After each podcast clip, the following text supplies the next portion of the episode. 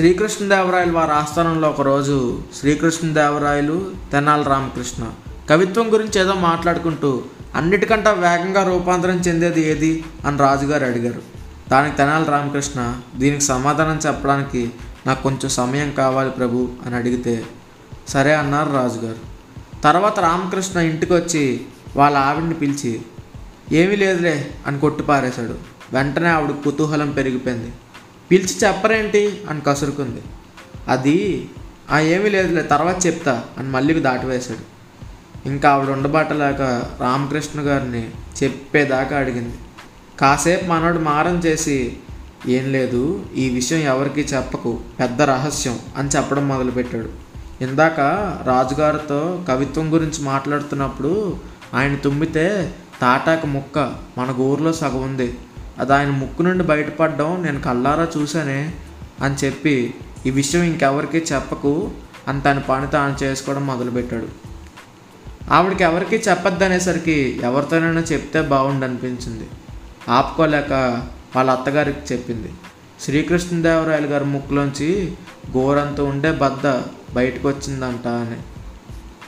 వాళ్ళ అత్తగారు కూడా ఆపుకోలేక పక్కింటి ఆవిడకి చెప్పింది. రాజుగారి ముక్కులోంచి వేరంత ఆకు బయటపడిందని. ఆవిడ ఇంకొకరితో ఇంకొకరు ఇంకొకరితో చెప్పేసరికి ఏకంగా పొద్దున్న టాక్ ఏంటంటే శ్రీకృష్ణదేవరాయల ముక్కులో నుండి తాటి చెట్టు బయటకు వచ్చిందంట.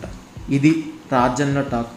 పొద్దున్నే రాజ్యసభ అందరూ రాజుగారిని వింతగా చూస్తున్నారు.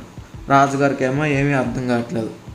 ఎందుకు అలా వింతగా చూస్తున్నారు? ఏవైంది అని రాజుగారు ఆరా తీసేసరికి ఆయనకు విషయం అర్థమైంది.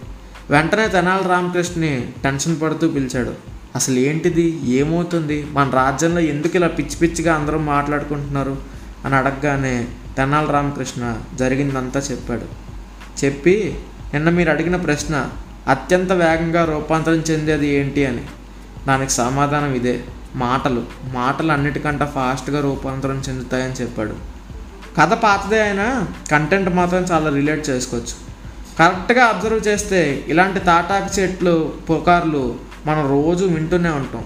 ఇన్ఫ్యాక్ట్ మాటల కన్నా పుకార్లే ఎక్కువ వింటాం నమ్ముతాం కూడా. బేసిక్గా మనందరికీ ఉండే ప్రాబ్లం ఏంటంటే ఉన్న విషయాన్ని ఉన్నట్టు చెప్పలేం. అలా చెప్పేస్తే మనలో క్రియేటివ్ పర్సన్ సాటిస్ఫై అవ్వడు. అందుకనే ఏ మాట అయినా పక్క వాళ్ళతో చెప్పేటప్పుడు మన కవిత్వం కలిపి చెప్తాం.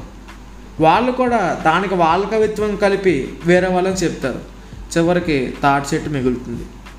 మనకు నమ్మడానికి కూడా రియలిస్టిక్ థింగ్స్ నచ్చవు. అన్ని ఫ్యాంటసీలు ఇంపాసిబుల్ థింగ్సే కావాలి. అందుకే మనం మాట్లాడుకోవడం మానేసాం. రూమర్స్ షేర్ చేసుకుంటూ బతుకుతున్నాం. ఇన్ఫ్యాక్ట్ షేర్ చేసుకునే స్థాయిలో కూడా లేము మనం. చర్చలు పెట్టి డిబేట్లు చేసి దాని మీద గంటలు గంటలు టైం వేస్ట్ చేసే స్థాయిలో బతుకుతున్నాం. ఇవన్నీ మానేసి ఎప్పుడు మాట్లాడుకుంటామో ఏంటో. చివరిగా ఒక మాట. మనం రూమర్స్ని స్ప్రెడ్ చేసే ప్రతిసారి మనకి తెలిసే మన అబద్ధాన్ని చెప్తున్నామని నిర్దాక్షిణ్యంగా ఒక నిజాన్ని చంపేస్తున్నామని గుర్తుపెట్టుకుంటే చాలామంది జీవితాలు మన వల్ల డిస్టర్బ్ అవ్వకుండా ఉంటాయి. మనం వీలైతే పాజిటివిటీని స్ప్రెడ్ చేద్దాం. హ్యాపీగా ఉందాం. జై హింద్.